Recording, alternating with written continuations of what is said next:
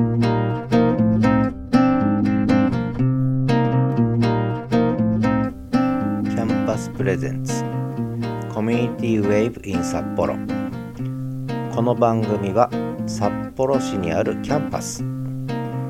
オープンスタジオからお送りするコミュニティベースのポッドキャスト番組です。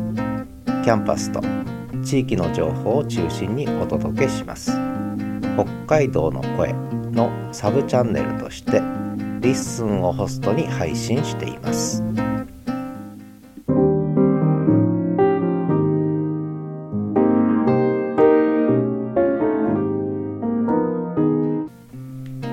新年明けましておめでとうございます。今日は1月の3日2024年になりました。まあ明けましておめでとうと言いましたけれども1月1日の夕方には能登半島での震災。そして2日の夜には日航機の炎上事故ということで、えー、正月早々ちょっと大変なニュースが入ってきているのでもうおそらく正月気分はね皆さん吹き飛んでしまったかなと思うんですがとにかく被害を最小限に抑えて人災をなるべく防いで一日も早く通常の生活に戻ることを願っています。さて、えー、そんな北海道札幌ですけれどもえー、昨日2日は結構あったかかったですね。気温が暖かくなって、えー、道路の氷もだいぶ溶けました、えー、ただ今日3日は気温は0度前後なんですけれども少し雪がちらついています。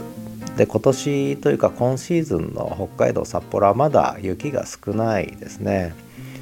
え、少しドカ雪が降ったのは北海道よりちょ北海道の札幌よりもちょっと北の方で雪がたくさん降ったんですけれども、まあ、札幌市内はこれまでのところこう雪雲の、えー、進む進路からちょっと外れたということでまだドカ雪が来ていないと、えー、予報では50センチ一晩で降りますというのも年末にあったんですけれどもその予報はまあ外れまして、え札幌市内は今年はまだまだ雪が少ないそんな状態です、えさてコミュニティウェーブイン札幌ですがこれまで、え4回放送をお送りしてきました。0123とお送りしてきましたが、え2ヶ月ぶりのこれが5回目の放送。番号としては0番がありましたのでナンバー4になるんですけれども、えー、2ヶ月ぶりの放送になります。配信になります、えー、これまではキャンパス FM6214 というスタンド FM の番組をホストにしてでそれを LISTEN というホスティングサービスに飛ばしてでその LISTEN からあこの「 Community Wave in 札幌」という番組をサブチャンネルとして配信してきたんですけれども今回からは「北海道の声」という番組を実は台湾の Firstory というホスティングサービスで作ったんですね。でこの北海道の声のを LISTEN にまた RSS というのを飛ばしてるんですがそこで LISTEN のサブチャンネルとして、えー、ちょっと分かりにくいかもしれませんが、まあ、どうでもいいことかもしれませんけれども、えー、別のホスティングサービスから配信している北海道の声というものに重ねてえー、で日本のホスティングサービスである LISTEN というのがサブチャンネルを重ねることができるんですね。で、えー、テーマ的に言ってもこの「北海道の声」というもののサブチャンネルにする方がより良いだろうということで、えー、そちらからこのコミュニティウェーブイン札幌をお送りし始めています。これがその初回となります、えー、この北海道の声という番組なんですけども実は台湾のポッドキャストのホスティングサービスなんですね。で台湾の方あるいは東南アジアの方が結構聞かれる可能性があるということででそれであえてその北海道の声ということで北海道のいろんな情報をねお送りして合わせて、え私がやっているこのキャンパスの情報もお届けしたい、まあ、特にゲストハウス。それから北海道犬の東一郎くんですね、え北海道犬のいる宿ということで、えそういったことも伝えていきたいと思って北海道の声というのを立ち上げたんですけれどもでその北海道の声では北海道のいろんなグルメとか美味しいものですね。それから北海道の情報をお送りし始めているんですけれども合わせてその実は「ザ・東一郎散歩」という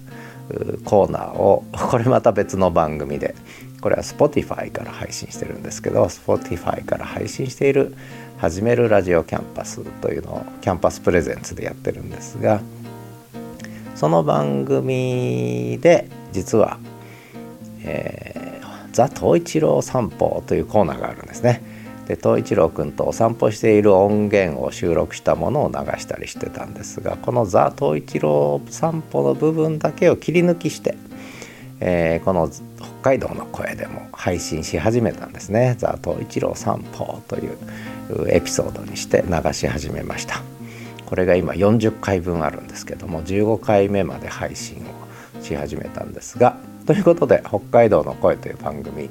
はえー、北海道のグルメや温泉やいろんな北海道のあれこれ情報を配信しながらそこに「ザ・東一郎散歩」というエピソードも流しながら。そしてさらにこの「コミュニティウェーブイン札幌」というものをサブチャンネルとしてね配信するというそういう形になりました。ちょうどまあね北海道情報ということでえー、まとまりもいいのかななんていうふうに思ってますが、まあ、今後どう発展するか分かりませんがもしご興味のある方はその北海道の声の方もね、えー、の番組の内容も聞いていただけるといいのかなというふうに思ってます。えー、そういう意味ではこれはその日本国内だけではなくてね、え台湾や、え東南アジアの方もまあ、日本語の分かる方限定になりますけれども聞いていただければなと思いますし最近はあの文字起こしというのが、えー、AI がやってくれるようになってしかもも文字起こしされたものをこう翻訳することも、ね、AI がしてくれるようになったので実は、えー、言葉が分からなくても読むことはできるっていうね、まあ、そんな時代に入ってきました。でここで、えーまあポッドキャストというものを使ってこう音声配信を始めたわけですけれどもやはりこう文字とかブログとかホームページだけで伝えるあるいは映像とかで伝えるよりもやっぱり音声でね、えー、そのこう雰囲気を伝えていくっていうことあるいは言葉で語る言葉で伝えるっていうのはとても意味があるんじゃないかなということでこういう番組をまあ、始めているわけですね。えー、今日はその北海道の声という番組に切り替えたというお話中心になりましたけれども一つだけ、えー、北海道札幌の情報。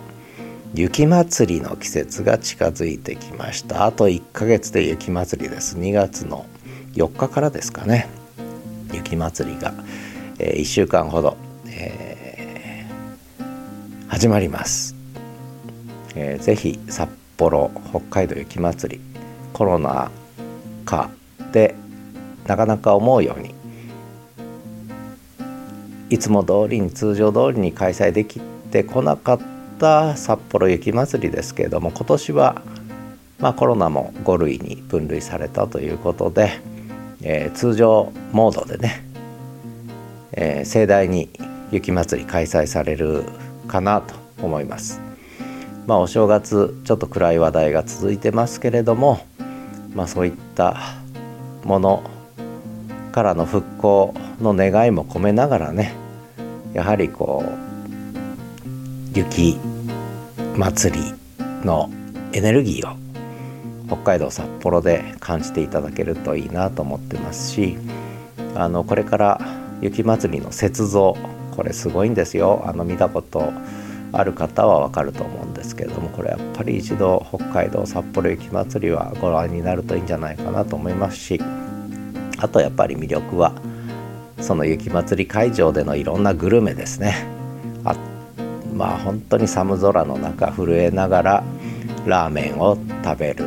ホタテの違いの味噌汁をすする。他にも肉魚ねいろんな屋台が出るんですね。これも本当に楽しみですし、まあ、北海道の食材美味しいですからね。ぜひぜひあの北海道に遊びに来てください。その際にはぜひ我が民泊ゲストハウスもご利用いただければと思います。ということでではまた。